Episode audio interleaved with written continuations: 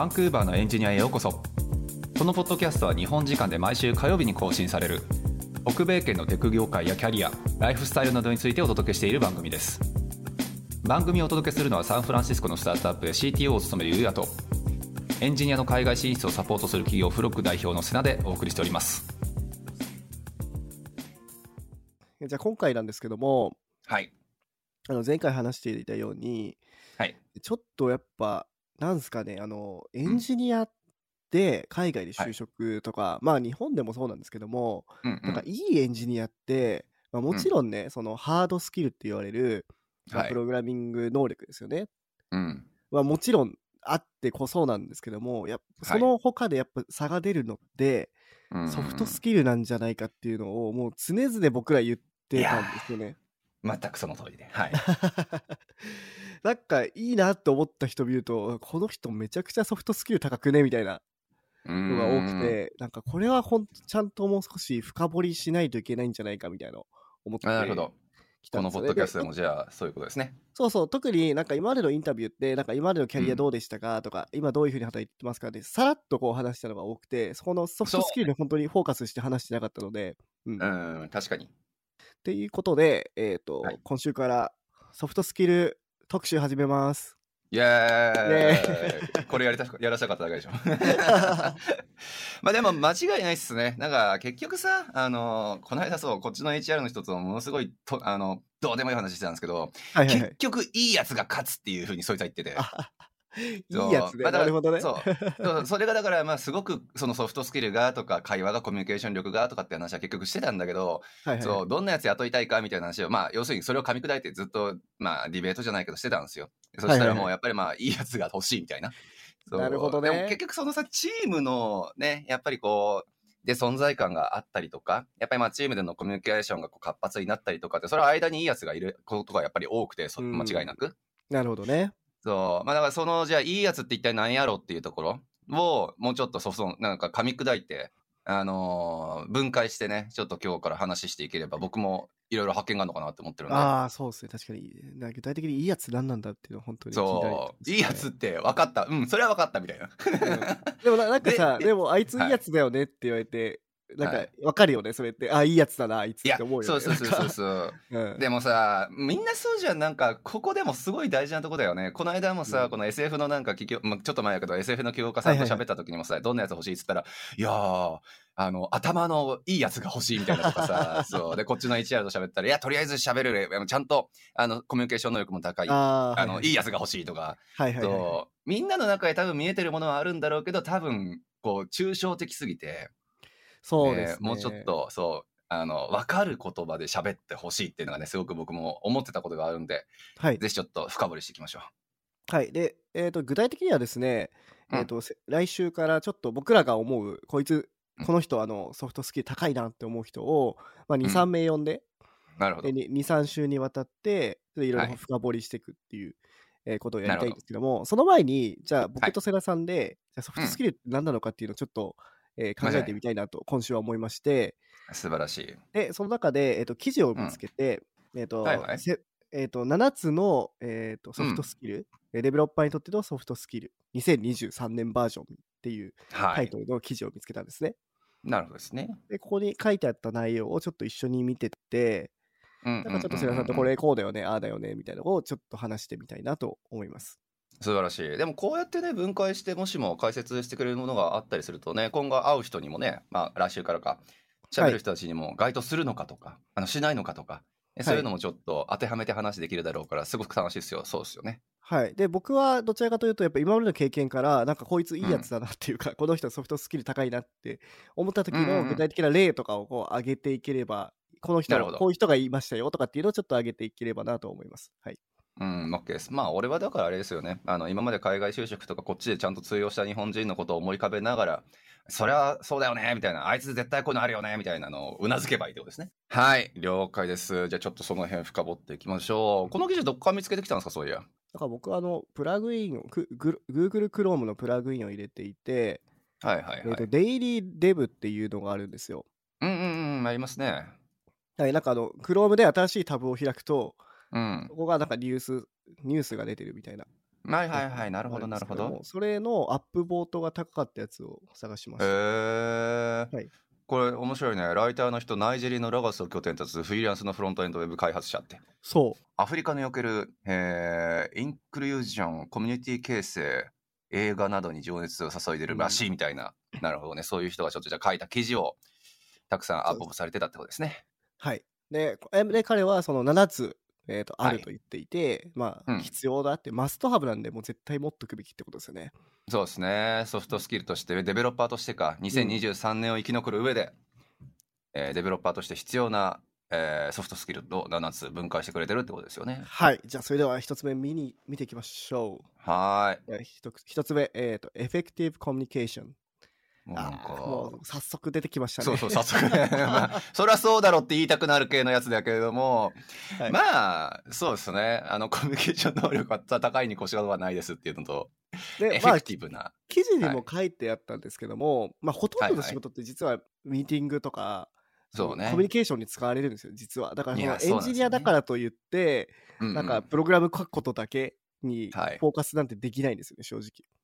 これさ、俺、ちょっと大島さんに逆に聞きたかったんだけどさ、あの、日本で、俺、それはまあエンジニアとして働いた経験でむちゃくちゃ短いんですけど、日本でのそのエンジニアとしての立ち回りってさ、どうなんですか？こっちってやっぱり確かにまあコミュニケーションの部分で言うんだったらね、まあミーティングで発言したりとか、あの、知り合いになればなるほどやっぱり人を導かなくちゃいけなかったりとか、やっぱりコミュ力っていう部分に対してのやっぱり求められる能力性、それはね、高いんだろうなとは思うけど、日本って例えばシニアレベルになっていってもガンガンこうなんかコードばっかり書いてるのか、いや割と結構まあコミュニケーションの場に立たされることが多いのかでいうと、なんか、どちらかというと、まあ僕の本当に経験ですけど、はい。だからゴリゴリ書きたい人っているじゃないですか、たま、あの、プログラミングうん間違いなくいそますよね。の人たち、なんかは、うんなんか超、なんかその大事に大事にされて、なんか喋んなくてもいいよっていう、なんかみんながこう優しく、なんか見守るみたいな、そう集中させてあげるみたいなことをするみたいなのはありますね。はい。あいつは、はいあのしゃあんま喋んねえけど書けるから大事にしようぜみたいな。そうそう。で、なんかあんまりコミュニケーションと仕事をさせちゃうと、あなんかそのしゅいいものができなくなっちゃうからみたいな、そういう、はい。なんて言うんだろう、えええ配慮みたいのはあることありますあね。うん、だからそれってこっちないじゃないですか。こっちって知り合いになるほどしゃべるじゃないですか。そうね、間違いない。そうたまにさジュニアレベルの人でこっちでやっぱりさあの仕事始めた人が思ったよりなんか喋る機会少ないなとか思ったよりなんかコミュ力そんなに必要じゃないかもなっていうのが英語力低くてもいいんじゃないみたいな誤解を生んでるなと俺は思っててはいはいはいはい。そうでまあその現象って日本でもあんのかなみたいにはちょっと思ってたんですけどうん。あとはてか会社にもよるじゃないですか、日本の。あの、会社ね、うんそれはそうだね超年功、日本って年功序列がすごい残ってるじゃないですか。そういう会社だと、なんかそのはい。若い者には喋らさないみたいな、そういうのはもしかしたらあるのかな。れ？マジで？怖いわそれ。予想っす。いや若い者には喋らせないいやいやいんのかな？であれなあれどうなんですかね？これさ昔まあ悪しき文化があったじゃないですか。こうなんかエンジお前今までにエンジニアやってんの？みたいなあのまあ本当に上行きたいんだったら。うん。そうそう手動かしてるの？みたいな。そうそう。本当本当に上行きたいんだったらマネジメント行くしかないよって。まあまあ要するにところ喋る側にまあ回るっていう意味合いも聞こえなくはなはいはいはいはい、そうですね。そう。そういう意味だとそれに対する反発もあるのかなとはちょっと思ったんですけどね一瞬。あのちゃんと私かける。要するにまああの手を動かせるエンジニアとしてキャリアを積むから喋る側には、ま、回らないんだみたいな なんかそういう強いもしかしたら意志があってのその大島さんがさっき言ってた大事にされるっていうのが生まれるのかなってまあ、もしかしたらねかもしれないですね。うし、んなんかそういう、なんか、かけて、なんかめちゃくちゃかけてる人って、すごい、うんなんかもう貴重なんだよ、とにかく。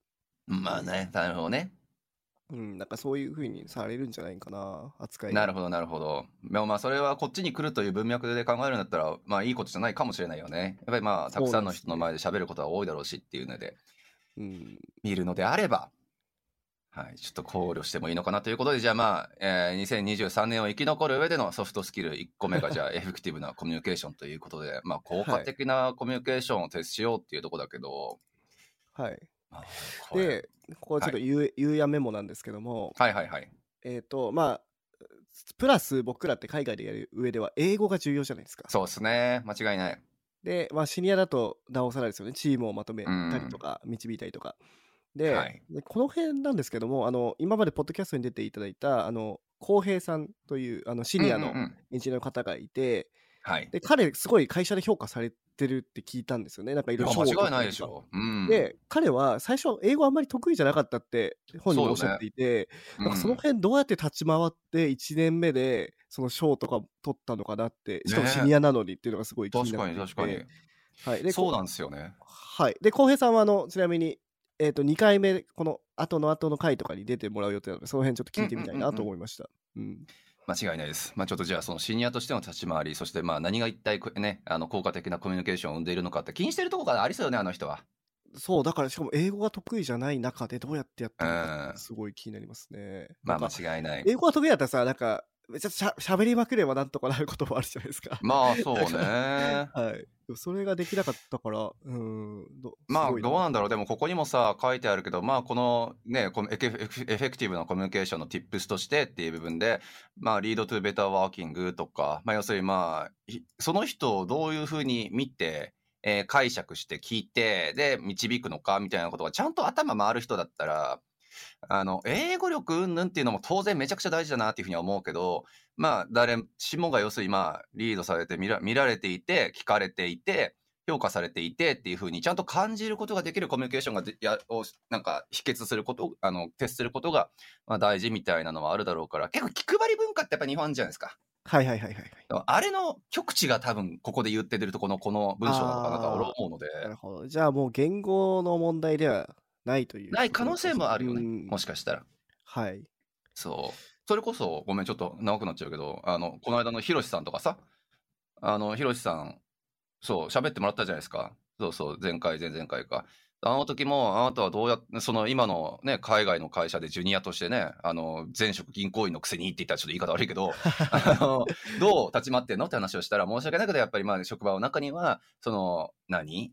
論理的にやっぱり考えて物事をね、判断したり、文脈つないだりっていうのが、まあそんなに得意じゃない人も多いだろうから、うんうん多いみたいだから、僕がその橋渡しができればみたいな話をしてて、あれってもうコミュニケーションのやっぱり勝負のもうど真ん中じゃないっていうふうに思うし、うーん、確かに。そう、やっぱ得意な人はやっぱ得意としてる部分は、英語もそうだけども、やっぱそれ以外のところでもあるのかなとはやっぱ思いますよね。ああ、なるほどね。まあ、そうですよね。いや、だからまあ、うんいや、すごいよね。なんか普段ねから、なんか人との関わり方を、ちゃんと人の気持ちを考えてとか、まあ、当たり前のことですけど、まあ、そういうのをやってれば、やらないとできないことだし、そうですね、間違いない。まあ、いいやつって本当そこですよね。そうよ。うん、相手のことをちゃんと分かってくれる いいやつよ。いいやつになろうみんなって。はい、すいません。そんなはいまとめで、まあ2個目いきましょうかじゃはい。あ、ちょっといいですか？あで、それで、僕が今まで見た例の中で、あ。うん。結構すごいなって思った方がいて、ほうほう。もうとにかく発言しまくる。おなんかもう、なんかがあるたびに、なんか顔を出したりとか、もう首を突っ込んだりとか、うんうん。で、なんか僕、それってすごい闇雲だなと、旗から見てて思ったんですけども、ああ、なるほどね。でもだんだんなんかそのすごい評価されてって、なんか信頼されてって、うんで、しまいには、それ日本の会社だったんですけども、英語ではいはいはいプレゼンする機会があって、結構片言だったんですよね、結構。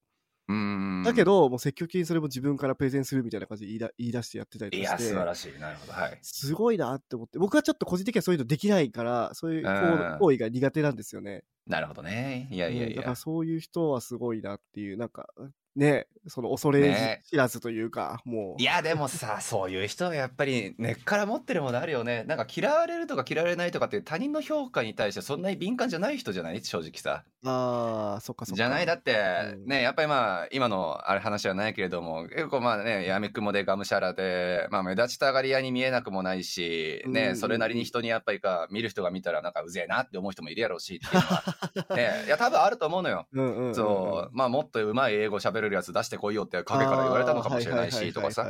そう、でもそういうところやっぱり気にしないって言ったら嘘かもしれないけど、それ以上になんか見てるものを、持ってるものをちゃんとね、あの、真にちゃんとある人っていうのはそういうの気にしないからっていうので言うと結構まあ本当生まれ持ったものなのか何なのかねっていうのはあるよね、それ。そう、しかも、まあね、だあの、場数を踏むから、もう当然伸びるじゃないですか、もう。そうそうそうそう、間違いない 間圧違いない。倒的に伸びるから、経験値もある。やる人とやらない人の差よね、本当に。ちょっとそれはいろんな人に俺も聞きたい。すごいね、憧れるし、すごいちゃんとこれはぼ、僕的には本当にできないからやりたいなはいはいはいっていつも心がけてることです、これは。いや、素晴らい。しいです。世良さんどうすか、これ？何が？世良は結構こうこういうタイプですか？もうガンガン行くタイプですか？俺は何も考えてないタイプだね。あの、それ、わかんない。どうなんですかね。俺、正直そういうなんか、プレゼンテーションは正直好きだけど、うんなんか、自分が出ることによって利益になるプレゼンテーションだったらガンガンやるつもりだし、ややる方だとは思うし。なんかあれですよね、学生の頃、なんか、日本、なんか渋谷代表とかなんか、ああ、あったね。そうそう。いや、ああの、でもそれがあったね。デジハリかなんか言ってた時ね、なんか、あの、その地域、地区代表みたいなやつで、それの時はもガンガンガンガンもう、どんどんどんどん言ってたんですか？コミュニケーションい取ってやーでもそんなことなかったですよ。普通にその時ビビり倒してたし、だって言うてあんたに、その時19歳よ、僕ちゃん。しかも、あの、今、田舎から出てきてってことですよね。田舎から出てて熊本のさ、そんななんか200人とか300人の前で立たされてさ、もうただのいじめやんなもん。いやでもそっから先も治んなかったっすね、日本にいる時って。へーマジで。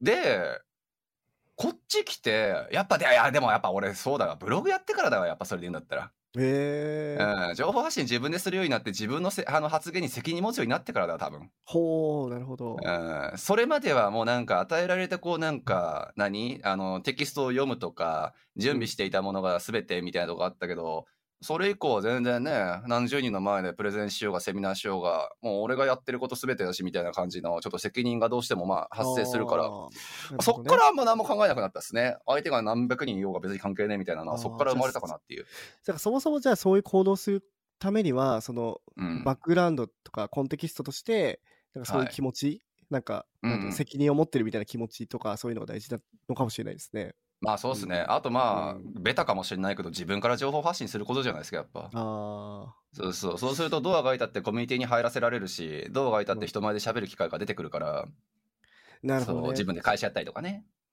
そう考えると、今まで僕は結構、受動的だったのかもしれないですね。なんか、会社の中では受動的で、まあ、自分の分野には責任を持ってたけど、はい会社全体としてはちょっと受動的にやってたのかもしれないなっていう反とは言っても、ほら。ツイッターで、あの、SF で働き大事ですっつって発言して、で、本当に仕事をゲットしてくるみたいなのっていうのは、それ受動的な人では難しいことは正直思いますけどね。ああ、だからその、かやっぱ環境によって僕結構変化しま、まあ同じですね、だからその大きい会社とか行くと、もう別に俺何もしなくていいしみたいに思っちゃうし。まあまあ、あるかもしれないね。うんはいそれはもしかしたら確かにあるかもしれない。うん。だからその中でもこう、ね、大きい会社とかでもやっぱ自分ごとでやってる人もいるから、まあそういう人はすごいなっていうのは思ったりとかもしそうっすねますけど。うん。はい。野心かもしれないし、何かが多分突き動かしてるんでしょうと。はい。じゃあ次行きましょう。はい、次行きましょう。時間1個目がぶっちゃ長かったよでもここでも一番大事だもんね。はい。そうね、結局、このまあ、エフェクティブコミュニケーションっていうのが全てを物語っちゃってるからね。はい。じゃあ2個目なんですけど、えー、それ、はいセルフアワ、アワ、アワですか？セルフアワはいです。。アウェアネスですね。これはまた、まあ、実行、なんていうんだ、自己認識とか、実行、ううんん、実行、自分でそうね、気づくみたいな。うん、だから自分を自身を知ってるかどうかってそうですね。。はい。なるほど。まあ、そうそう。まあ、とある方がそう言ってたのよ。あのー何自分との会話がうまいやつは他人との会話もうまいよねって。いや、俺結構これ大事だと思いますわ。これさ、俺自分との会話ど下手くそだなって思うやついっぱいいるもん。あ でも例えば、ドはいキュメントまとめるときとかに、なんかあの、はいはい。自分の対話っていうかこうまとめ考えをまとめていくじゃないですか文字で起こして、うんうんうんそれっていわゆる対話なんですか？対話にも入る？まあそうなんじゃないですかね、やっぱ。そうそう。なんか自分のこと理解していないのに他人のこと理解できるわけじゃないじゃんっていう文脈で俺はその人と喋ってたんですけど、そう。結局そのキャリア的な意味でもそうかもしれないし、あの自分がやりたいことかもしれないし、自分が得意なことかもしれないしっていうのを、例えばさ、よく言われるじゃないですか、エレベータープレゼンテーションつって、なんかエレベーターの中で投資家と一緒になった時に自分のことをその3分とか、3分もないよね。1分とか数十秒とかで話ができるかっつって。でもそれってかい自分の中でこう、あの、何？ずっと会話をしているとできることだと俺は思うんですよ。うーんなるほどねそう、だから僕結構実はそれは、それだけはちょ、それない自信があって、そう、俺やりたいこと大体一貫してるつもりやし、そう、僕見てるね、あの、自分がやりたいことじゃあ10秒でプレゼンテーションしろって言われたら多分、まあ、投資家相手やったら多分ワンチャンいけるかなと思うし、はそう。でもやっぱりそういうとこかなっていうのはあなんかあと思うので。僕思うのは、まあ、結構うん世良さんとかと普通にまあ飲みとか行ったりとかしはてて、いはいはい。結構やっぱ自分のやってることとか言いたいことをこうはい。喋るじゃないですか、喋りますで、ねその。周りの反応をこう見てるじゃないですか。だからそこで、そこでも結構フィードバックを得てるのかなって僕は思うんですけど。ああ、でもそれはあるですよね。うん、やっぱり、俺の恵まれてるところはね、俺がやりたいことっていうのが、そのまあ、こ日本のね、優秀な人たちこっちに呼び寄せるっていうことに、まあ結局なるから、そうそう、だからそいつらにずっといつも囲まれてるんで、もう日々のコミュニケーションは全部その会話よねっていうので言うと、もう伸びるしかないよねっていう。ああ、なるほどね。超恵まれてますわ、そういう意味で言うんだったら。なるほど、なるほど。そう。そう、だから、なんか例えばなんですけど、まあこっち来て、うん、まあ海外で就職したいですって言って勉強して、はいはい、なんかたまにいると思うんですけども、ずっと自分一人で勉強してるみたいな人は結構危ないかなと思うんですよね。まあそれよっぽど自分の中でこうちゃんと対応ができるといいけど、やっぱり外部からのこのフィードバックって大事だなって思うので、例えばメンターを作るとか、なんか友達に話してみるとか、なんかね、お金を払ってでも誰かに聞いてもらうみたいなことをした方がいいとか間違いない間違いない、うん、そうなんですよね。だからまあその自分の考え持って誰かにぶつけてそのフィードバックをもらってって一連の流れができる環境にいる人ってやっぱ恵まれてるなと思うし。そう。なのでまあまあやっぱりその、ね、自分のことをすぐ喋ることができるかとか自分のね得意とする分野は何なのかとか。そう。なんかその自己アピールもそうだし他人とのコミュニケーションもそうだしなんかずっとこう殻に閉じこもってるのっていうのが果たしていいのかなって思い思う時はかなりあるよね。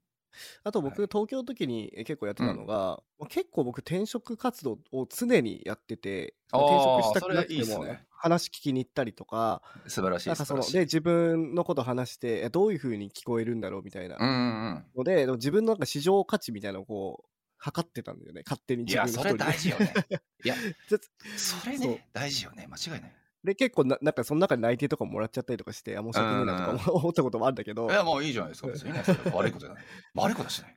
だからやっぱその他人からのフィードバック、特にやっぱエンジニアとしてやっぱり市場価値って大事だから、うん。例えばね、まあ、まあ、あんまお金の話したくないけど、やっぱそのね、結構サラリーと直結してるじゃないですか。はい、そうですね。うん、間違いなく。あそこでも測れるのかなとか思うんですけど。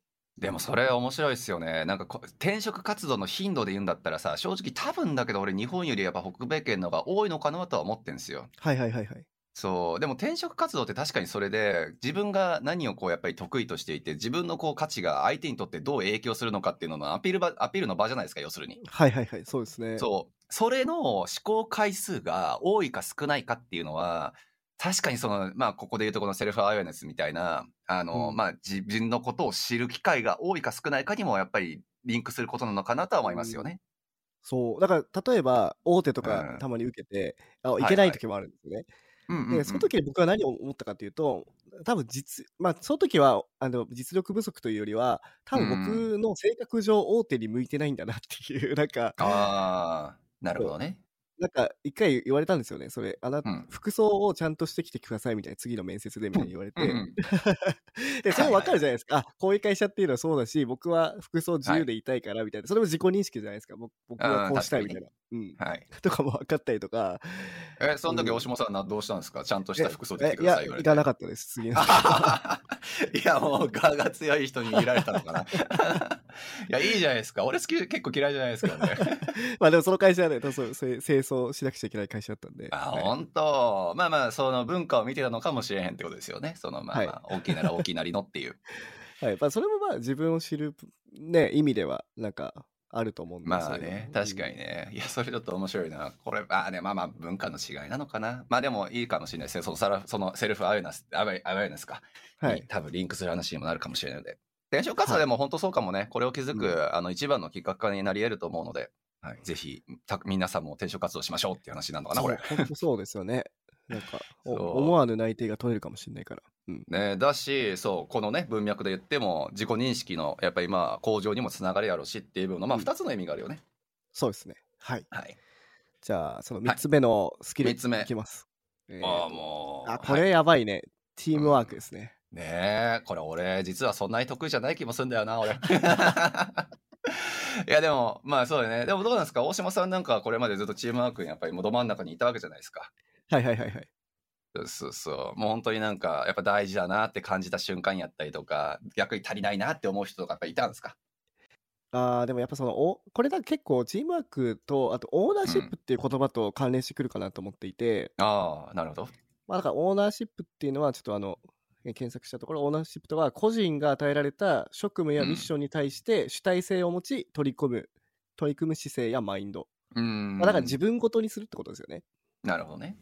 だから、そのチームワークって、なんかチ,、うチームを自分としてこう見れるかみたいな、会社を自分として見れるかみたいなところがあると思うんですよ。間違いない間違いないだか。らそこは、なんて言うんだろう。そう会スタートアップだと会社のビジョンと合ってないとそもそもオーナーシップ取りづらいなとかだからたはいはい。だお金のためだけになんか給料がいいから入った会社とかだともしかしたらこの。の辺は難しいのかなとあとはいやー、そうね。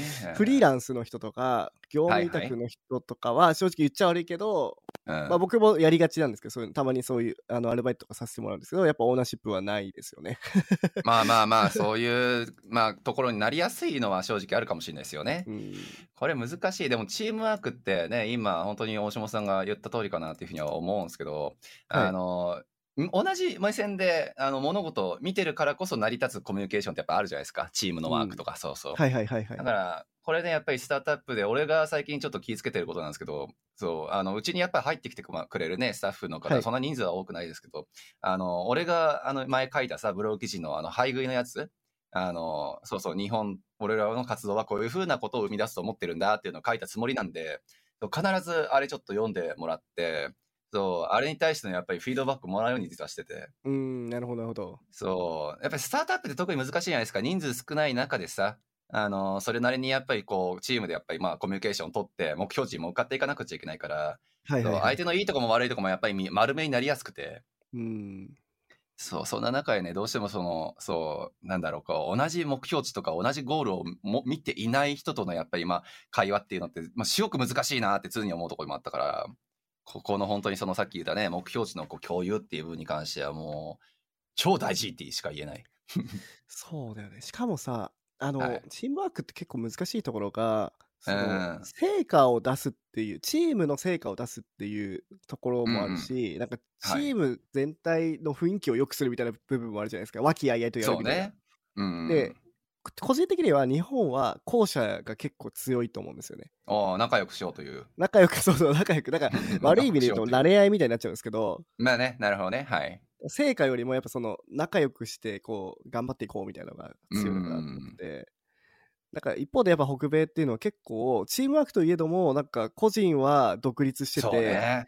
でその中ででチームの数字を達成させようみたいなのがあるのかなってあありますね。俺、たまに思うもん、まあ、こっちのさ、こうまあ、うんガチこっちで生まれたような人たちと一緒になんか仕事したり話したりするときにさ、はいあの、それって、お前この場で言うみたいなこと結構ガツガツ聞いてくる人やっぱりいるじゃないですか。でも確かにその聞くことの内容っていうのはあの間違いなく共通認識を取らないと前に進まないものであったりするから、はいはい。そう。なんだろうな臆することなく聞けるって言ってしまうとすごく簡単になっちゃうけど、うんそうなんか慣れ合いとまた違った意味でのコミュニケーションの大事さをやっぱ意識してる人多いなとはやっぱ思うのよね。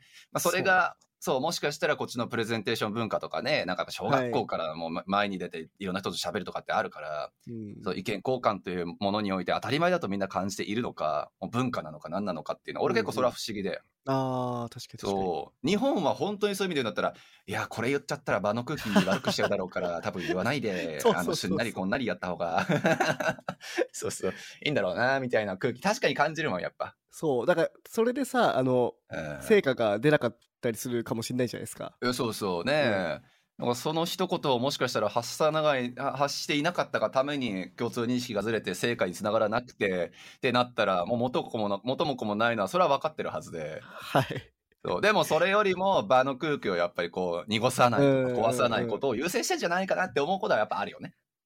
だからあの、まずそのだから日本の人がこっちで働いた時にまず思うのがみんな冷たって思うと思う。確かに。わかるわかるわかる。はいはい。そう。で一方でこっちの人が日本で働いたら、うん。えむず多分無理だと難しくてまず、はい。その和を乱すから嫌われるし。はいはいはいはいはい。で、まあ、そこで彼らもそれ理解できないじゃないですか。なんでなんで成果でいいじゃんみたいな感じでまあね僕の僕もねね。、うん。前の会社で結構やっぱはい。ドライにすぐ帰ったりとかする人とかいたんですよ。飲み会とかも来ない,、はいはい。はい、言いますよね。そういう、あの日本国外から来た人いたんやっうんぱりちょっと白い目で見られるっていうか。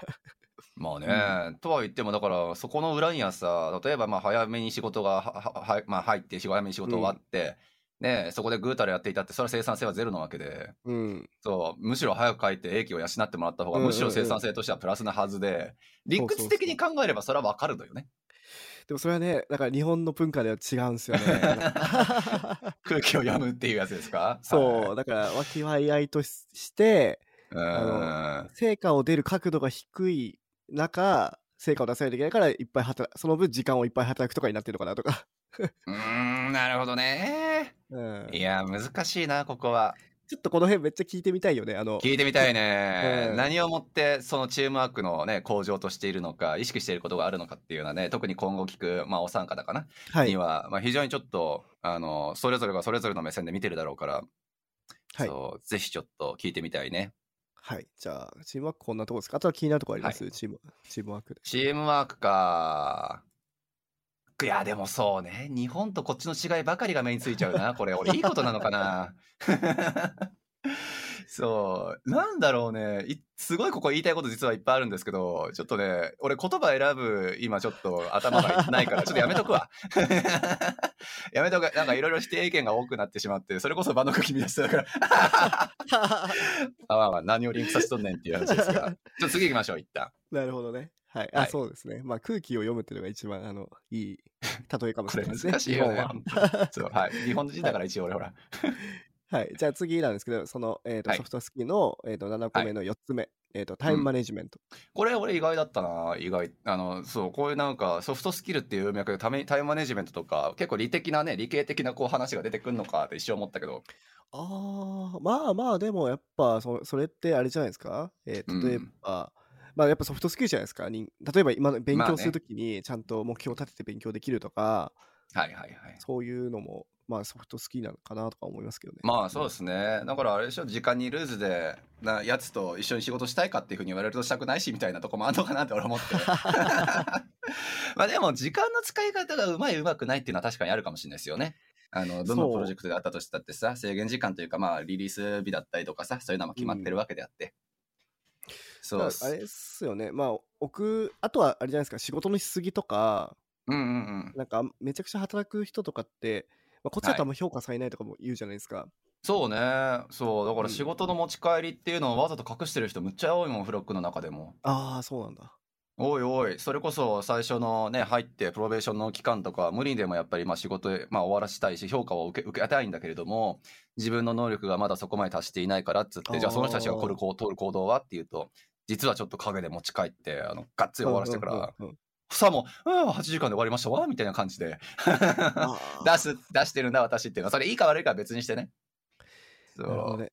でもそれはやっぱり能力としてそうそう必要とされてるって理解してんだよね多分じゃあちょっとさ、またちょっと否定的な日本の意見になっちゃうかもしれないんだけど、はいはいに日本って逆になんか時間をかけてがんがんもちろんねなんか時間早く終わるのはいいことなんだけど頑張ってるかみたいなのが出るじゃないですか、あのありますね。あのの、結果より家庭が大事の文化でしょ。俺も好きではないわ、正直。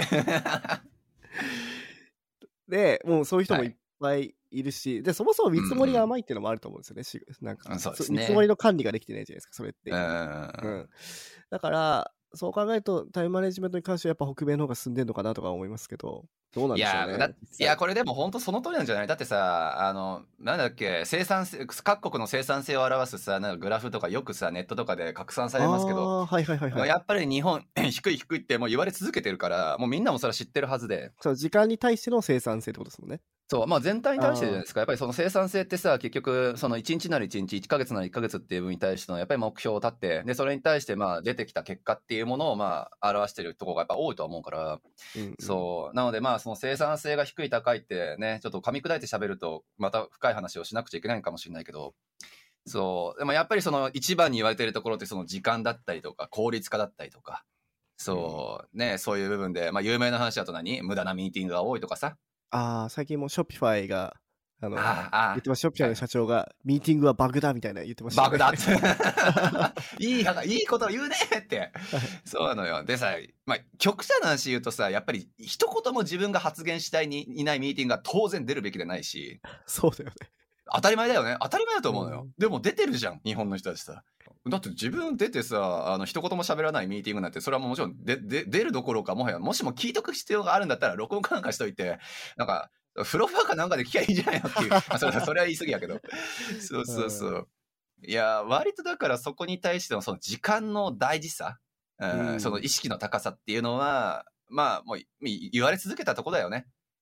日本人は出社時には厳しいけど、退社時間にはルーズみたいなやつさ。まあ、それはまあじゃん、そのまんま。こっちってさ、あの、家族を大事にする文化って、はい、まあ、言われているじゃないですか、北米とかって。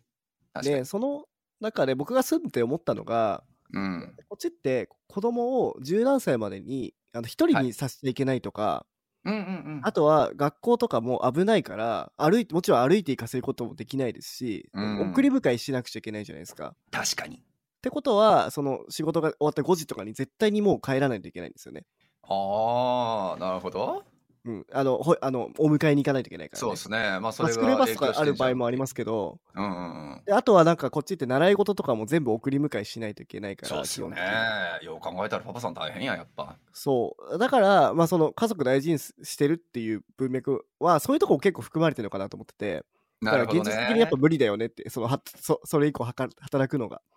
うん、ああそこにまで波及する話なのかなこれ。すごいですねそう考えると。そう。で日本ってさあの鍵っ子があるし。はいはいはいはい。確かにね 鍵っ子ね、そうあのえでもねみんなあの、はい、これ聞いてる人わかんないかもしれないけど、うん、あの日本って子供一人で登校してんのって異常なんだよね。いやすごい異常だよね。もう治安良すぎなんだよね。そうそういいか悪いかいろいろ話ありそうやけど、まあ、にしても本当に治安がやばいマジで。うんやばいいい意味でね。治安がやばいって、もう、やばいやばいくらいいいっていうことで。いや、だっておかしいよ。す本当に子供が夜中、夜中は嘘かもしれないけど、まあ、ある程度暗くなってても一人で歩いてんじゃん、やっぱ。歩いてるし、あと電車とかね、ねあの都内とかで電車乗ってさ、あの塾とかも行くじゃないですか、学校終わったとか一人で、ねこ。この子の親はどこだろうって俺探すもん。こっちでね、子供一人いたらマジで通報されるもんね、確実に。いやもう怒られるどころの詐欺じゃないよ、うん、もう捕まるよね、完全に。うん。あ、親がね、そういうことさせちゃうね。うん、そうそうそうそう。うんいやでもそうねこそういうのでもあるかもねこっちはそういう意味でなったらそのまあ子供だけの話ではなくてさ、うんうんうん、そうやっぱりそのなんだろうなうん、その時間をやっぱり守る守らないというかマネジメントしないとやってらんないっていう文化がやっぱあるんだろうね。ああ、まあそういうのもあるかもしれないです。だから、うん、日本、うん、わかるわ。それもわかる日本ってね、便利だもんね、コンビニもあるし。便利だもんね、やっぱりね。そうそうそう。ただね、ただよ。あの、俺、やっぱり言うていいっていうレベルで、このタイムマネジメントを見たときに、ちょっと、はあって思ったのが、はい、こっち、それほどやっぱり言うて納期に対しての、この、何プレッシャーっていうのって日本ほどはなくねっていうのが俺の意見で。ああ、そうなんだ。なるほど。そう。だって、そうよ、エージェンシー系のね、人なんかもフローグやっぱりむちゃくちゃ多いけどさ、あの、あじゃあこれ3ヶ月のプロジェクトねっていうふうに言って、まあ3ヶ月のタイムライン引いて、3ヶ月でね、プロジェクトマネージャーが動かしていってアサインして、まあタイムスケジュール管理してっていうふうにして、まあそこは素晴らしいよ。そう。なんだけど、あ、絶対これ間に合わねえやっていうふうになった時、瞬間に、じゃあもう、あの、これ3ヶ月じゃなくって半年にしようぜみたいなのでも簡単にやっちゃうから、そう。なるほど。これがだからいい面で言うんだったらそれは多分クライアントとのやっぱり意思疎通もそれなりに取れてるってことだと思うのよね。あのクライアント側も3ヶ月なら3ヶ月っていうふうになって絶対にこれ終わらせろよっていうふうな強い立場にいないっていうことをやっぱり理解はしていて。そう。やっぱプロフェッショナルで専門家はこっちなわけでで代わりにクライアントから何かね、はい、仕様変更これしてくださいっていうふうになったりとかした時ね自他関係の場合やけど、はいはいはい、そう。それに対してのじゃああの判断っていうのはクライアント側はできない。それはスペシャリストである作る側の方しかできないっていうのが一応理解はしてるだろうから。はい。そうなので3ヶ月が半年とかになっても、まあそんなごねたりするイメージないし。なるほどね。そう。でも日本はさ、それで言うんだったらやっぱりクライアントのその、もしくは上層部とかの力が強いから、3ヶ月の納期っつったら3ヶ月やん。いや、それめっちゃ、あのね、それあの、自社開発会社でも結構あって、ああ、やっぱあるんだ。やっぱそのビジネスサイドが強いんだよね。強いよね。そうよね。だからエンジニアが、こっちってさ、エンジニアもある程度強い、エンジニアリングチームも強いじゃないですか、はい、ある程度。そうですね。できない、できない、無理なことを言われたら無理だよってこう突き返せるじゃないですか。うんうんうん、結構、まあ、今はちょっとわかんないけど、僕の当時のいた日本の時は結構もうビジネスサイドが強くて、はい、もうこれまでやってね、じゃあ土日出社してとか、はあ、毎日終電とか、そういう話結構ざるだったんで。マジっすか、そう。なんかそれはなんかえん、なんかそそうだ、それのがこっちに来ようと思って、なんか一つかな。なんかそのあエンジニアがよ弱いっていうのが、やっぱり、ええあって。面白今はもしかしたら地位が上がってるかもしれないけど、当時はやっぱまだまだビジネスサイド強かったから、うん。うーんいやそうなのよ。だからまあタイムマネジメントの多分まあ理解あの解釈次第やろうけどそのチームをあのうまくスムーズにワークさせるためのタイムマネジメント確かにこっちむっちゃうまいなと思うしうまい人多いなと思ううし。ーん、確かに。そう。ただまあそのね自社開発の人だったらあのリリースをやっぱりまあ任されている、まあ、リーダーだったりとかさあのまあ自宅案件であればその自宅案件先のクライアントやったりとかさそういう人たちに対してのなんか守らなくちゃいけないなんかこのチームスケジューリングだったりまあそういうリリースデートだったりとかまあその納期だったりとか、に。はい、そういうふうに対してはなんかタイムマネジメントって意外とルーズなんじゃねっていうのが俺の意見ではあって ちょっとその辺、リアルなとこ聞いてみたいですね、確かに。そうそう、リアルなとこ聞いてみたいよね。だからそのまあ、このね、多分コミュニケーションにおける、そのソフトスキルにおけるタイムマネジメントっていうのは、多分その納期がうんたらとか絶対違うと思うのよ。全く関係ないと思うんだけど、まあ、にしてもまあタイムマネジメントって最終的な成果物に対してやっぱ行われるものでもあるだろうから、そう、だからそこら辺のルーズさっていうのは果たしていいんだろうかっていうのは、ちょっと頭をよぎったレベルよね。これ難しいね。これもだからさっきの目標値の話にもなるかもな。だから、これをじゃあ納期として考えましょう。これをじゃあリリースデートで設定しましょうっていうのに対して、ねえ、なんかむちゃくちゃみんなで必死になっても一致団結してやっていくぞ。じゃあそのためのタイムマネジメントを引くんだっていうイメージなのか。そう、一人一人を大事にして健康管理だったりとか、ねえ、あのその人のちょっと精神状態だったりとか、みたいなところもやっぱりフルパフォーマンスを上げるためのタイムマネジメントとして見ているのか。なんかいろんな文脈でこれはかあの切っていけそうな話題だなって思いましたね。はい。まあでもね、あのここにも書いてあったけど、まあほぼ全てのものとかプロジェクトは時間制限付きっていうのは、うん。まあ、まあ生きてる上では その制限はついてるから、まあその能力っていうのはねな何事においても大事ですよね。はい、間違いないと思いますね。はい。じゃあ次行きましょう。えっ、と、5、えー、5個目のスキルはエンパシーで共感ですね。これはもう日本人得意なんちゃうの？得意だと思っていってほしい。これはもう日本人のあれでしょう、得意分野でしょう、完全に。でしょうねえ、もう本当に人のやっぱり顔を見顔をいろいろ伺うと言ったらすごく言い方悪いけど 言い方悪い。でもまあだ他人の立場に立って物事が考えられるっていう文脈やったらむちゃくちゃいいことじゃないですか。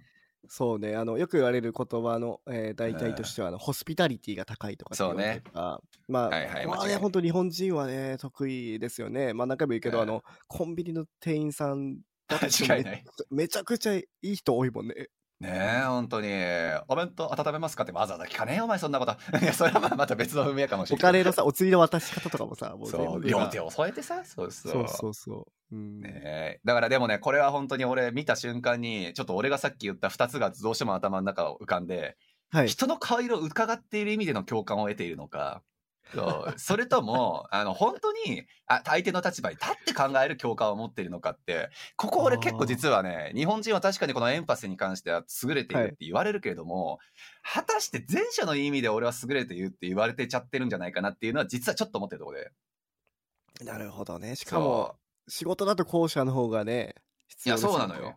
そうそう。人の顔色を伺って自分がなんかね怒られないように立ち回るためのエンパシーっていうのと、だから空気がね悪くならないようにするってことですね。えそうそう。いやさっきのあのコミュニケーションのとかミーティングの話と一緒よね。そう。空気悪くならないためにあのわざわざ発言しないとかで発言しないミーティングにわざわざ出なくちゃいけないのはまああいつ出ていないんだっていうことでねなんか空気悪くならないためにだとかはいはいはいはい。さっきのねなるほど大島さんの言うところの早く帰っちゃうとかさはいはいはいはいはいはい。空気読んでないよねってなっちゃうわけでしょそうそう。それはエンパシーじゃなくないっては俺は思ってて。それは何なんっていう。そうだから、そう、それを成果をね、この、まあ本当にここで言われてる通り、そう、ね、なんか yourself in other people's shoes, shoes ってなんか、まあ、た要するなところ他人の立場に立って物事を考えられるのかってことだと思うけど、はい。そう。他人の立場に立って考えた結果として成果が上がったりとかするんだったら、俺はそれはむちゃくちゃ素晴らしいエンパシーの持ち主だと思うし、うんうんうん。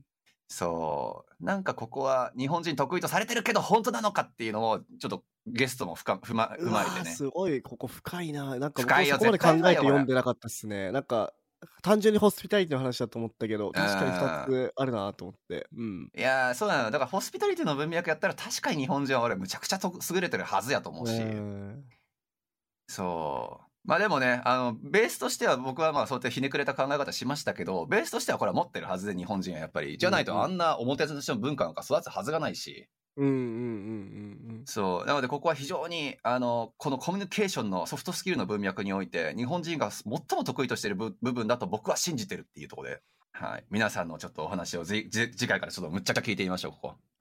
で、ここで僕一つ気になってることがあって、はい このゆうやメモにも書いたんですけど、はいはい。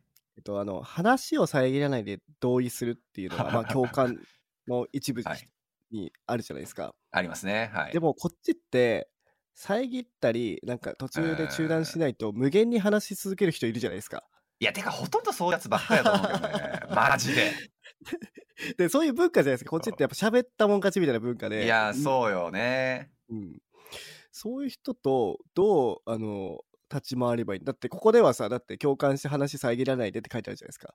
そしたら無限に話されて、なんか本質にはたどり着けなくなっちゃうことが多いから、どうしたらいいのって思ったんですよね。いや、でもなんだろう、これ、遮るってそういうことなのかなって正直ちょっと思ったんですけどね。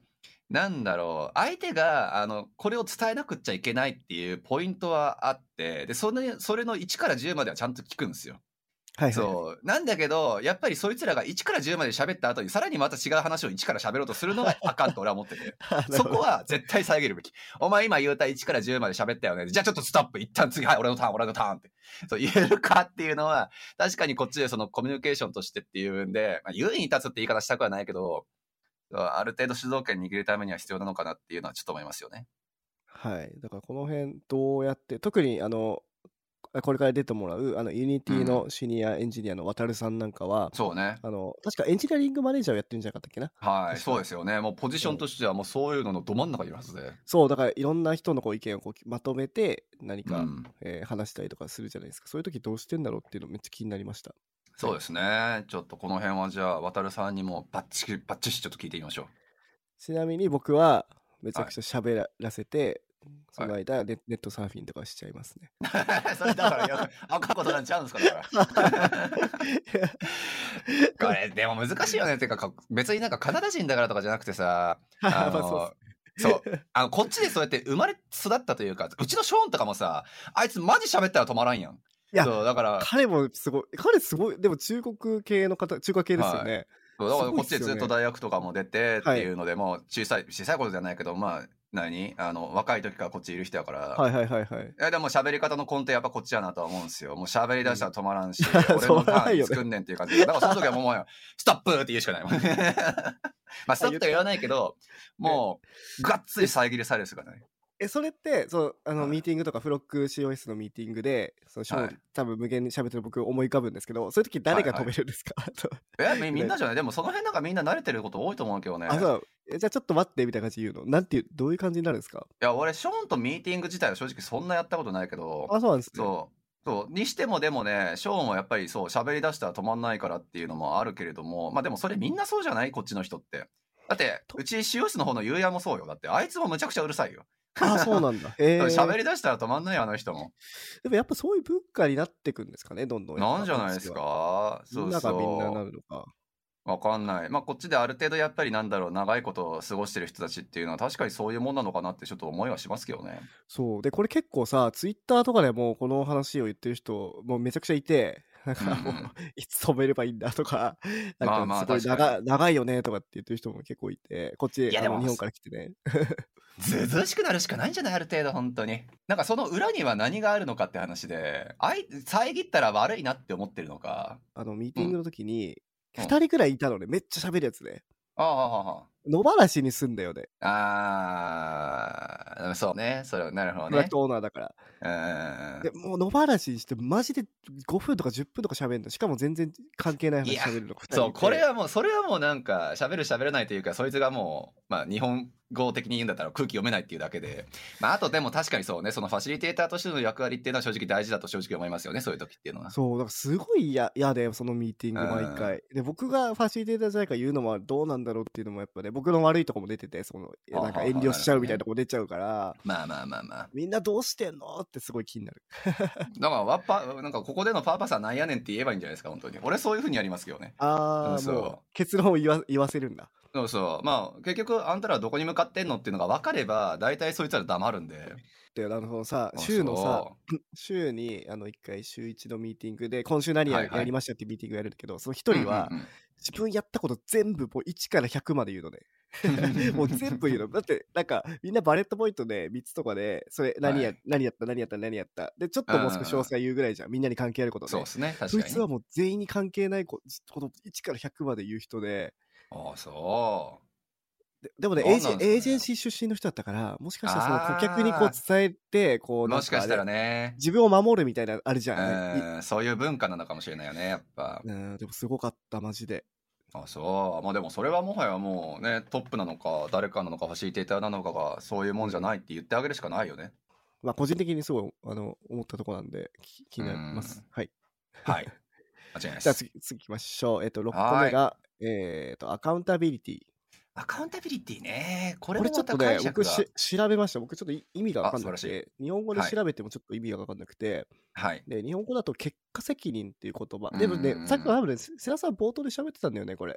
実は。うん、そうですね。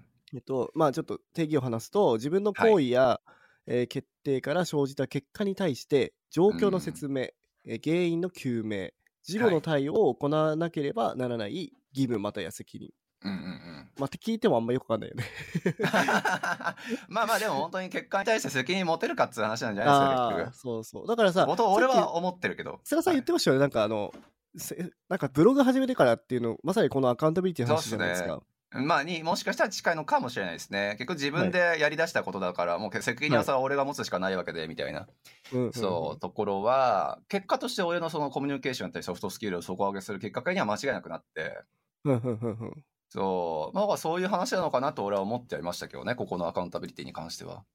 まあ、あとは、なんか、はい。僕こう、こうね、例を出すと結構難しかったんですけど、だから、あの、うんうんこれから、はい、話してもらう人たちにちょっと聞いてみたいんですけど、例えばなんですけど、なんかはい。あの、本番でバグ出てしまった時とかありますよね。うんうんうん。で、それ、まあ、バグ出すのはまあしょうがないですよね。まあ、はい。正直ね、正直100歩譲ってしょうがないんですけど、はそういうもんだ。はい。なんかその、その人の態度によると思ってて、えー出しちゃったらしょうがねえな、はははって言ってんのか、じゃあちょっとどのぐらい影響出たのかを調べて、例えば、それによって売り上げがこのぐらい減りましたとか、その間ダウンしてて、とかっていうのをちゃんと調べて、それを、えー、と反省して、え次回からあそれが出ないように心がけるみたいな。あだからその、ね。それも多分せ結果の責任だと思うんですよね。ーはいはいはいはい、うん。なるほどね。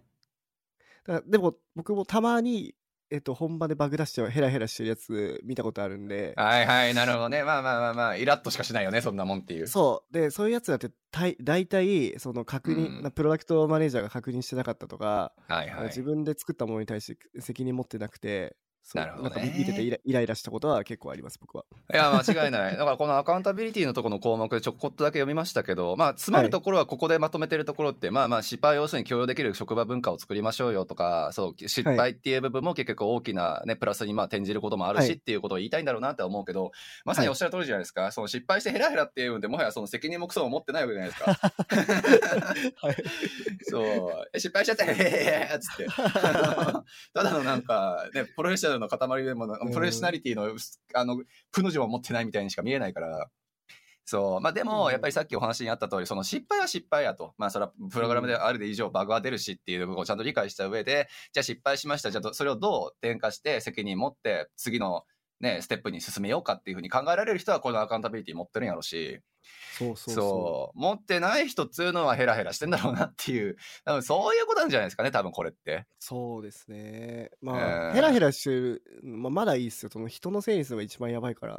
まあそうですねそれは間違いないそう。うん。まあでも本当にここでも書いてあるけど、ね、自分で決めたことやったり選んだことやったりあの動いたことに対して、あの responsibility 持ってるのかっていう部分をそう。まあそれをやっぱりスキルとして捉えてるかっていうところだと思うのでそう。だからそうそう。だからまああ自分がねうん。あの選んで決めて行動してっていう部分でまず1の段階やろうしでそれに対して責任持ってちゃんとまあ何？あのまあ責任を持てる責任感を持てるのかっていう部分が多分2のまあこのアカウンタビリティのまあ要素であってうんうん。そう。なかなかね。ですね。まあでも日本語で言うと、もしかしたらなんか責任感が強い人かどうかっていうののかもしれないなって思ってまあそうですね。ねで結局でもその責任感が強いっていうことはさ結果として行動に起こさなくちゃいけないわけで、はいはいはい。そう。だから、そう、あらゆる面でやっぱりその責任を持つっていうことは自分を伸ばすやっぱりすごく大きな、ね、要因でもあるとは俺は思ってるから、そう、ね。割とここはスルッと流しておきそうで大事なところかもしれないですよね。例えば、瀬名さんが今まで仕事とかで関わってきた中で、こうんの結果責任を、がうんすく少ないというか、このスキルがないなと思った方とかっていますか？ああ、個人名出させる？いやいやそれを聞いてんじゃない あ、オッケーオッケー、分かった分かった。そうね。うん。でもやっぱしゃあないなと思いますよね、本当に。いいる？いるんじゃないですうん、いるいる、全然いる、全然いる。あの、えーその、でもさ、それってオーナーシップだったりとか責任を持たせられなかった俺らの責任でもあって、まあ、俺の、俺はそういう意味で言ったら、やっぱりその、はいはいはい。何、言うて経営者歴が一番長くなっちゃってるから、はいはいはいはいはい。そうそう。だから、その責任を持たせられるような最初から、責任感、オーナーシップを持たせられるような仕組みは最初から確かに作れたはずで、うんそう。でも作ることができずにずるずるずるずるいっちゃってっていうのを果たしてその人のせいにしちゃっていいのかっていうのはまず前提としてはあるけど、うんうんうん。そう。その前提があった上で、あの、確かにこのなんか、自分が今かかってることに対してすごくもうなんか、上の空というか、うん。ね、あの、何の責任感を持ってないんだろうなっていうふうな思わざるを得ない人ってやっぱりそれなりにやっぱりいて、うんうんそう。なんかここでも難しいよね。何が悪いとかっていうのって一概に言えないもん。その本人のね、なんか責任だっていうふうに思うことは簡単なんだけれども、その文化そもそも作れてない時点でそれはアウトで、いや難しいっすこれよ難しいね。本当に。なんか、はい。でこっちってでも思うのがその責任はすごい明確に書かれてるじゃないですか、契約する時そうですね。これとうんこれとこれ、であなたはじゃあだじゃあ例えば API を作りなさい、あそうですね。ではい。データベースを管理しなさいとかバックエンドエンジニアだったらね、で、うん。彼らが例えばなんだろうねそのリリースした時にはい。なんかフロント側が変なことをして API で使って、うんなんかバグが出たとかになった時にはい。い、や俺は API 作ったしみたいな。まあまあまあ、で、俺の責任ダンやろみたいな話でしょ？そうそうそうそう。それってどうなのって思っちゃったんだよね。こっちは結構それで許されてる感もあるじゃんもちろん。そうね。まあまあ、それはそうやろっていう、言わざるを得ないところもあるんやろうなとは思うし。一方で日本だったら絶対それ責任ないよねって言われちゃうじゃないですか。うん。そうね。で日本人ってその自分の責任以外のところをやるやるのがうまいじゃないですか日本人ってうん。まあまあ、余計な仕事って言ったら言い方悪いけど。まあそれもホスピタリティって言えばそうなのかもしれないけど、うんこれうん難しいな。なるほどね。はい。だからそれこっちだと許されんのかなとかでもそれいやはや嫌だなそいつは嫌だなとか思ったりとか そうね。いや、これでも本当にさっきの話だけど、職場次第なとこあるんじゃない？職場と環境と文化と。はいはい、はい、そうそう。それをさすがにこっちであったとしてもダメ、ダメ、ノーとする人たちも絶対いるし。うんそう。かといって、特にさ、こっちってやっぱ人種が入り乱れてるじゃないですか。うんそう。インド系とかチャイナ系やったら多分それってどうなのかな？もしかしたらつ追求しまくってもう責任取らすかなとか話、ちょっと思ったりししたし。うんそう。逆になんかね、ザ・カナダ系とか、ザ・なんか北欧系のイメージの職場環境やったら、まあ、そういうもんだよねっていうふうになるのかなとも一生も頭呼び切ったけど、いや、実はやっぱり職場によって違うだろうし、まあそうですね文化ですよね。チームとかの文化かなっていう、これ難しいですね、それは。いやだからなんて、はい。まあ、難しいのはそのひ人の責任とか、そのなんか重なる部分ってあるじゃないですか責任の。はいはい、ありますね。そこに責任を持てるかどうかっていうのが大事なのかなっていうの大事なのかどうかを知りたいっていうところですね、そういうのまで持てる人がいいやつなのかどうかっていうのを知りたいってことですそうですね。いや、難しいね。これ、本当に難しいね。いや、これ、3人に3人ちょっと聞いてみようぜ、マジで。多分、結構俺、わ割と分かれるんじゃないかなってちょっと思うけどな。いやそうですよね多分人による気もしてきましたそう、ん人となんか環境と目指してるところとその人の最終ゴールとにいろいろよるんだろうなとは思うので環境次第じゃないやっぱあとさあの僕も今あのこれからねあのファウンダーとしてチームをこう作っていくうんうんうん。立場になると思うんですけどで瀬谷さんい。そもそもチームを作ってるじゃないですか、はい。その経営者とかその人をこう雇う雇う側からするとうん。ほあってほしいですか？この何？あの。他のところまでこう責任を持つ能ああ力結果責任を持ついやそれは俺は持ってほしいけどねそう持ってほしいの文脈としてはそれを持っていると、まあ、他のところでもしもまあミスだったりとか抜けている部分とかがあったら、まあ、仮にその人がまあアカウンタビリティという文脈で他の部分に対しても責任感を持ってくれているのであれば、まあ、フォローしてくれる可能性は大いにあるわけで、うんうんうんまあ、そういう意味で言うんだったら持っててほしいなとは思うし、まあ、あと売り上げだったり規模拡大させるっていう部分でやっぱり自分のね見てる範囲以上のあの部分で必要とされている能力だったりとか実は俺が分かってないところとか絶対ある絶対あるだろうから。まあ、いろんな方面でアカウンタビリティを発揮していていただけると、俺としてはむちゃくちゃ、わ、こいつすっげえできるやつって思っちゃうよね。そうですよね。だからやっぱね、それがやっぱじゃあ正しいのかな？僕ね、あの昔、うんあの、これは俺の責任じゃないからって、とあるベルギー人はいに言われたことがあって、すげえムカついて、でもそれってでも文化なのかなみたいなすごい悩んだんですよね。なんか俺が悪いのかな？俺が間違ってるのかなみたいな。いや、これは分からない。でも、でうん俺はでもその責何？経営者としてっていう分だったら当然まあいろんな方面にね、その責任を持って、まあ自分のオーナーシップを持ってやってくれるっていうのはそれは美しく見えるやろうしって思うけど、はいはいはい。一従業員として、例えば契約書、 contract のう上に書かれている以上のことをやるということが、果たしてそのチームの、まあ、チームワークだったりとか、そのコミュニケーションの文脈の中でいいことなのかっていうと、もうそれは状況に絶対よる話はずで。うんなるほど。そう、まあ明らかに A チームがやってる範囲のことを B チームがやりしたら、それ喧嘩にしかならんやんみたいな話で。まあまあ、それもあります。それはそうやろっていうことなんですよ。うんそう、だからこれ本当にだからチームの規模やったりとか、やっぱりそのルール作りやったりとか、いやでも規模マジであると思うな。あの、それこそさ、あの、はいはいはいホモサピエンス、あの、サピエンス全史あるじゃないですか。あれで猿の話がよく出てくるんですけど、まあ200人とか300人とかでっかい規模の、あの、ココミュニティを猿はあの形成できないらしいんですよ。うん。そう。それはやっぱりその役割分担だったりとか、あの、その、何？あの、猿の部分、猿なのか人間なのかっていうもの、人間はやっぱりその部分に対してコミュニケーションがちゃんと取れるからみたいな、まあ、まあ、よ要約するとそういう話が書いてあったんですけど、うんそう。なので、まあ、でかい規模になればなるほど、やっぱりそういったルールだったりとか、ある程度こう、縛らなくちゃいけないもの、あの、形にはないけれども、みんなが認識しなくちゃいけないものっていうのをちゃんと信じなくちゃいけないし、うんそう。ってなると、大きく会社で果たしてこのあオーバーアカウンタビリティって俺は勝手に今イメージしましたけど、そういうのが果たしていいことなのかって言われると、ルール破ってる可能性ももちろんあるわけでっていう。まあ難しいよね。いやー、むずいっすよね。そう。だから俺はちょっと今思ったのは、俺の今の数人とかの規模の中で、その、いろんなことに対してオーナーシップ持ってアカウンタビリティ持ってっていうのはすごくやってほしいなとは思うけど、それは今の規模だからっていう話になるかもしれなくて。はいはいはい200人、300人、1000万、えー1000人とかっていう話になってくると、それをやられてしまうと、もしかしたらその、今までせっかくこのチーム100、1000人とかっていうチームを作るために作ってきたルールを崩すことになってしまうかもしれないから、ねそれはあかんかもしれないし、うんうんうんうん。やっぱ規模、環境次第なんじゃないですか、やっぱ。いやー、これ気になるなーね、面白い、ちょっと。話題、俺結構ここはスルーしてたけど、まあ、た深掘りはむっちゃできるとこですよね、多分。はい、そうですね。はい。特にあの聞いてみましょUnity のワタルさんとかに話聞けるんで、 Unity はだってもそううねめちゃくちゃ大きい会社だから、う。間違いそない。の辺聞いてみたいなとそうね思いました。、そうそう。非常にここはみんなに聞いてみましょう、ぜひぜひ。はい、じゃあ最後です。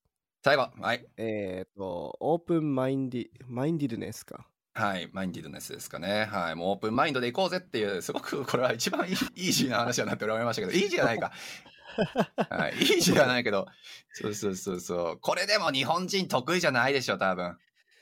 いやー、これはもう、あ真っ先に出てきた言葉が頭の中で思い浮かんだのが、既得権益ってやつですね。あそ、そっちに持っていく？オッケーなるほど。はいはいはい。いやだからそのやっぱ自分のポジションが取られてしまうとか、自分を守るために、えっ、と何かを否定するみたいな、なるほど。うん。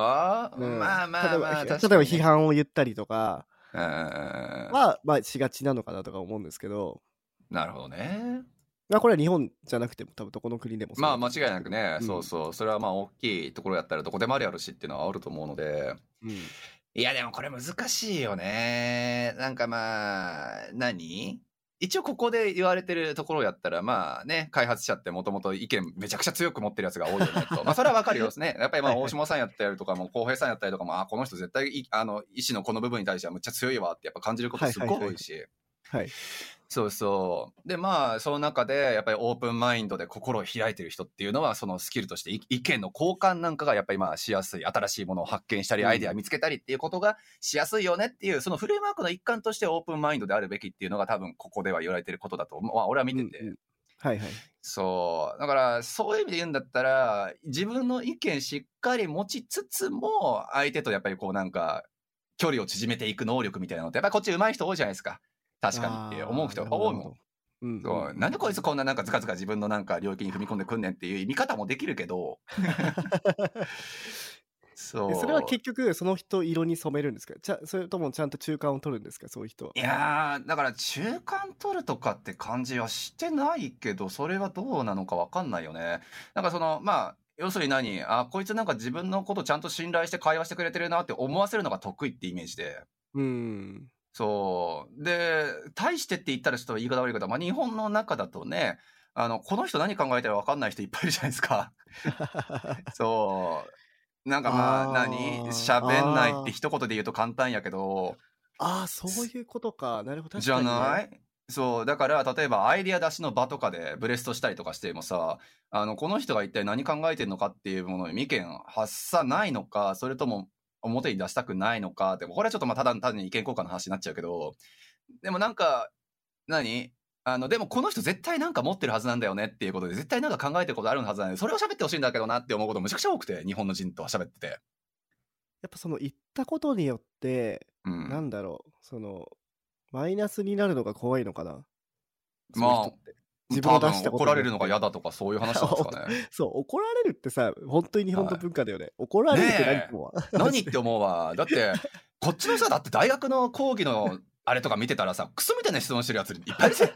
マジで。本当に。お前マジで聞いとけよ、ボケかすこらって思うこといっぱいあるもん、正直。そう。まあでもやっぱりその先生側の講師、ね、講義してる側に関しても、それに対して怒るみたいなことないわけじゃないですか。まあ、それはもしかしたら、そうそう。まあもちろんその、あまりにも失礼な話とか、まあ話は別やろうけど、うん、そう。にしてもやっぱりその、本当に怒ってるところなんて俺本当見たことないし、まあクローズにしやすい文化はあるかもね、日本にはって思うよね。まあでも演じだと確かにねそのうん技術とかだと特にあの宗教戦争の話とかも聞くしああ、確かに。それは多分どこの国とかでも関係なくあるとそうですね思いますね。うんうん。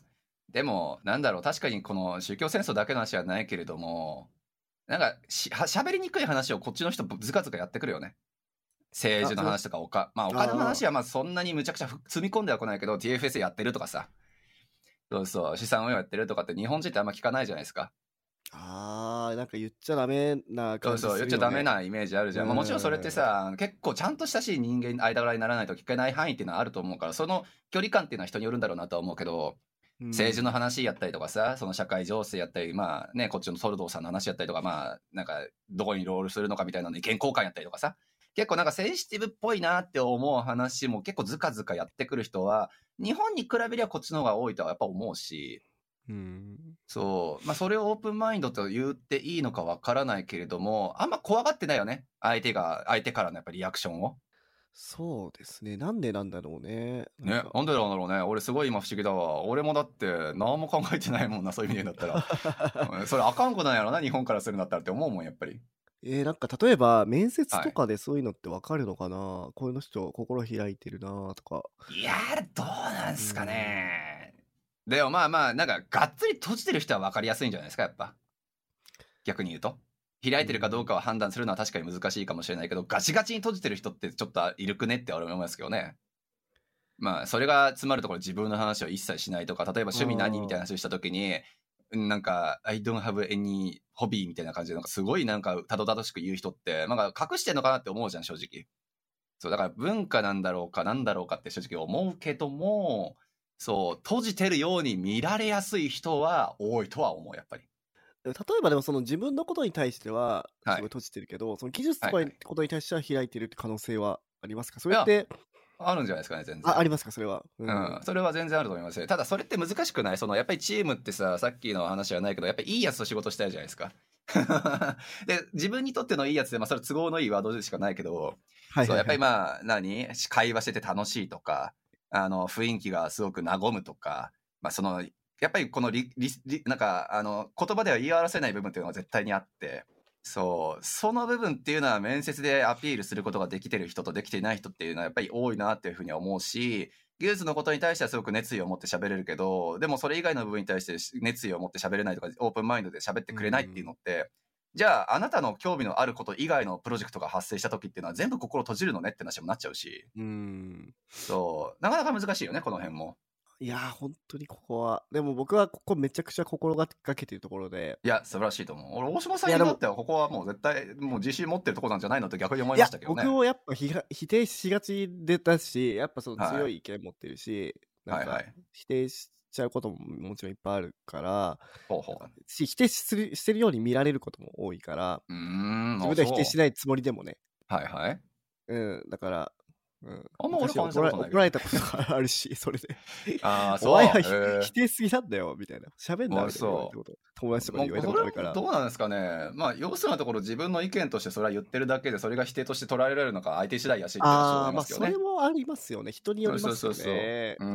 僕は議論してるだけなのに。うん。いや、そうそう。あと、自分の意見を言ったことを否定と捉えるアホンダラがいるじゃないですか。あ、言っちゃった、まあた。あの、またか、俺ちょ、ちょっとあかん。まあでも、アホンダラは可愛いから大丈夫じゃそうですす。いいです。大丈夫です。はい。すいませんでした。ごめんなさい。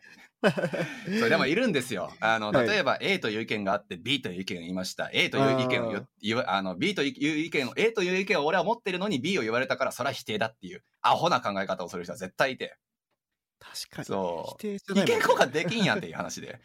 そうですね。意見、かなり意見交換ですもんね、それって。えそうん絶対これオープンマインドのへったくれも絶対ないのでそういう話はないんだけどなんかそうそう。その否定がうんぬんとか起こるがどうこうっていう部分に関してはそういう本当に頭の悪いあの意見交換のしきらん人っていうのは確かにいてそういうのはもうかからないしかでないっすかからないっていうあ確かできないっなんかすなんかね、それもはい。結構僕が日本出ようと思った理由の一つにあるなって今思い出して、やっぱ僕、さっき言ったように結構意見強いから、はい。すごい否定してるように思われちゃうっていうか、まあさっきの菅さん言った人は結構多いじゃないですか、やっぱ。まあまあ多いと思うよやっぱりね頭悪いなって思うけどで、日本にいる時から僕結構外外国人の、日本に住んでる外国人の方と結構関わ、はいはい遊ぶことが多くて、で、彼らってそもそも意見強いから、僕意見強いこと言っても何もへっちゃらなんですよね。まあそりゃそうよね。自分も意見強いんだからさ。そう。そうそう。っていうか、まあ、はい。そもそも意見を言うってことが普通の文化なんで、うん否定と捉えられないし、でそれで、あ、いそういう意見もあった。らいいね、いいね、みたいな感じで、お互いでこう、なんか意見をぶつけ合うみたいなこと、結構それが好きで、そういう人たちと関わってて、いやいいっすねでそれが結構こっちに来ようと思った理由だし、やっぱこっちにいる、うん。日本人とかもそうですけど、まあもちろんはい。菅さんとかもそうですけど、はうんそういうのを全く否定として受け取らないし、そういう意見をぶつけることは当たり前としてるから、こっちうん。やっぱ生き,、生きやすいなっていうのは思いますね。うん。まあそれはあるよね間違いなく。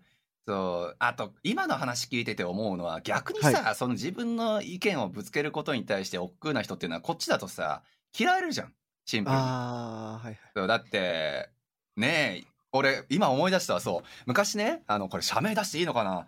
あの S のつくむちゃくちゃでっかいあの会社にあの日本人をまあ日本でそういう業界に興あのこのテックの業界に興味ある連中を、まあ、10人くらい引き連れて社内見学みたいなのやらせてもらったらすごくいい機会があったのよ。へえ。そうむっちゃやったーってもうこういう機会をどんどん作っていって日本の人たちにこの何？あの北米圏とのテックの環境をよたくさん見てもらおうっていうもうすごく俺は純粋な気持ちで、はいはいはい。そういうのを開かせていただいてでスタッフの人とまあ人が引き連れてっていうのでその会場行ったら最後にやっぱりそのこの職場に対してもしくは今日の話について何か意見はあるかってやっぱり聞くわけじゃないですかその担当してくれたね、人が。はい。そう。で、いまだに、あの、忘れられないのが、それに対して、あの、日本の、来たば、日本から来たばかりの方々は、もうそれに対して一言も喋らずに、あの、それに対して何の意見もなく、で、あの、その担当してくれた、多分カナダ人かな？のはい担当者の方が、さい、一言、こそっと、Really? っていうのよ。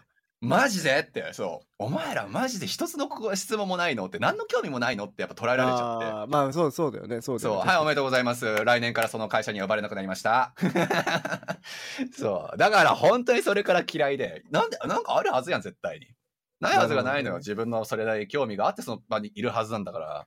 そう。でも本当言わない人は本当言わないでしょ。こっち来たからって、まあその来たばっかりの人たちやったからっていうのもあったのかもしれないけど、うんそう。なので、なかなかね、その、なんだろう、オープンマインドっていうのの話なのかちょっとわかんないけど、意見を言わないとか、思ってることを口に出さないとか、絶対あるはずなのに出さないってなると、もう相手にとっては否定にしか捉えられないっていうのは正直あるから。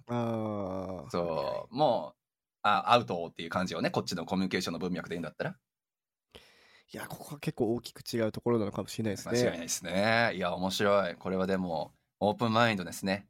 あマインデッドネスか。はい。いや、素晴らしいですね。これちょっと、ぜひみんなにも聞いてみましょう。はい。っていう感じで7個はい項目を見てきましたけど、はい。どうでしょうか？そう、そう、総じて。総じて、大事だなと思いました。これが、この7個が、の力が強いやつが、やっぱいいやつだなと思いますか、お前ごめん、いいやつだ、いいやつってぶ冒頭で俺が言っといてなんだけど、うん、いいやつってなんだろうって今思ったわ。いやだから最初いやつなんじゃない？冒頭の話話ではいいやつ、あのソソフトスキルが高いといいやつなのかもしれないまあね仮説だったじゃないですか。はい、そうですね。で、この7個の項目があって、じゃあこれを満たせたらいいやつなんじゃないかっていうことを導かれるじゃないですか。でも、いいやつでは変わりないじゃないコミュニあのい効果的なコミュニケーションを徹していて、はい。そう自己責任というかね自己認識もちゃんとしっかり自分のこ意見を持っていてはい。でチームワークに対してすごくまあ積極的でで、はいタイムマネジメントに対してちゃんと責任感を持ってマネージできてで共感する能力もあって、責任範囲もちゃんと明確でオープンマインドなやつったらいいやつなんじゃないですか？い。いやつなんじゃないですか多分。なるほどね。はい。と思いますでも。はい。なるほどね。確かにね、すごい、なんか、言語化されてていいなと思ってたし、いやなんか面白いここが足りないっていうのも、なんか自分で見てて分かったなとか思って。そうなんですよね。だからさ、まあ、フロックとかでも海外就職するときにっつって、ビザとスキルとコミュ力だぜっていつも言ってるんですよ、それは。いやそのコミュ力ってなんやねんっていうのをここですごく噛み砕いてくれたから、なるほど、なるほど。これ今度からちょっと送りつけようかな、みんなに。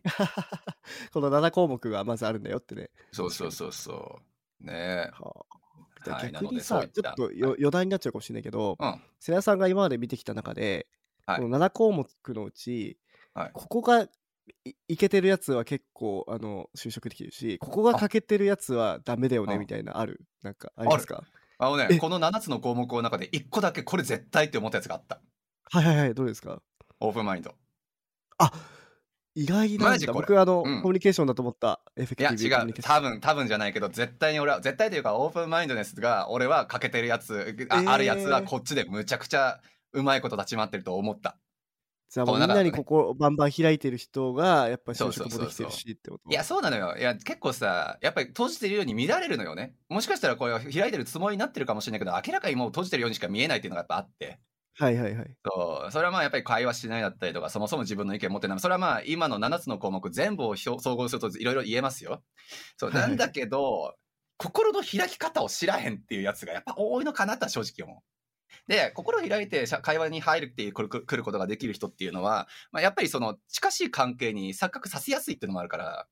そう。俺これが本当にそうそう。むちゃくちゃこれはあの今想像してあこの人あの多分すそうすぐ就職するかもしれないとかあの、すうん。もう何を俺がたなな何のアドバイスも必要ないなって思う人たちは全員このオープンマインドな人だなって思った？いや、確かにね、あのね、先日出てもらったヒロシさんもなんかこのコミュニティのふと懐に入るとかって、もう完全にやっぱ自分から心を開いて、うん。で入っていくじゃないですか、そういうなんか聞いた話だと。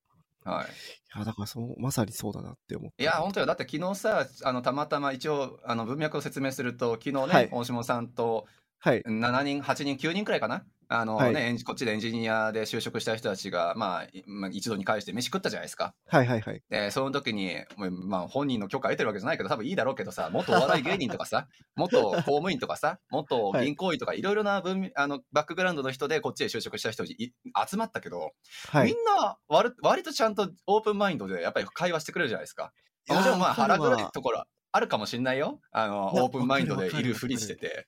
そう。まあなんだけどそれはもう関係なくて、あの自分はなんかあなたに対してのこうなんかマインド開いてますよと。で、私は結構大っぴろがいろんなこと喋れますよとか、まあなんかそういう意味でのかなオープンマインドな雰囲気を持ってる人っていうのがやっぱり多かったし、そう、まあ昨日の連中なんか全員そうだよなって俺は思うし、絡みやすいよね、やっぱね。そう絡みやすいのよ。うんそう。だから、なんだろうな。やっぱりその、何？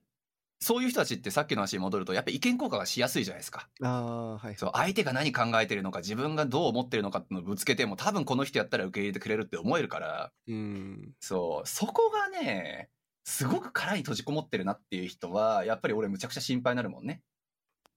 じゃあ、その、これがない人は就職できてないっていうのを、もう同じ7番目のオープンマインドでごめん、それで言うんだったら、そういうわけではないかな。あの、別になんか、まあ、俺から見たら、あの、その、はい。マイン、マインドをちょっと閉じちゃってるんじゃないかなっていう人でも、やっぱり就職してる人は確かにいると思うので、いるし、はい。そう、なんかそれだけのやっぱり問題点じゃないなとは思うので、まあ、こっちでうまいこと立ち回ってるっていうのは確かにオープンマインドの人だなと思うけど、はい。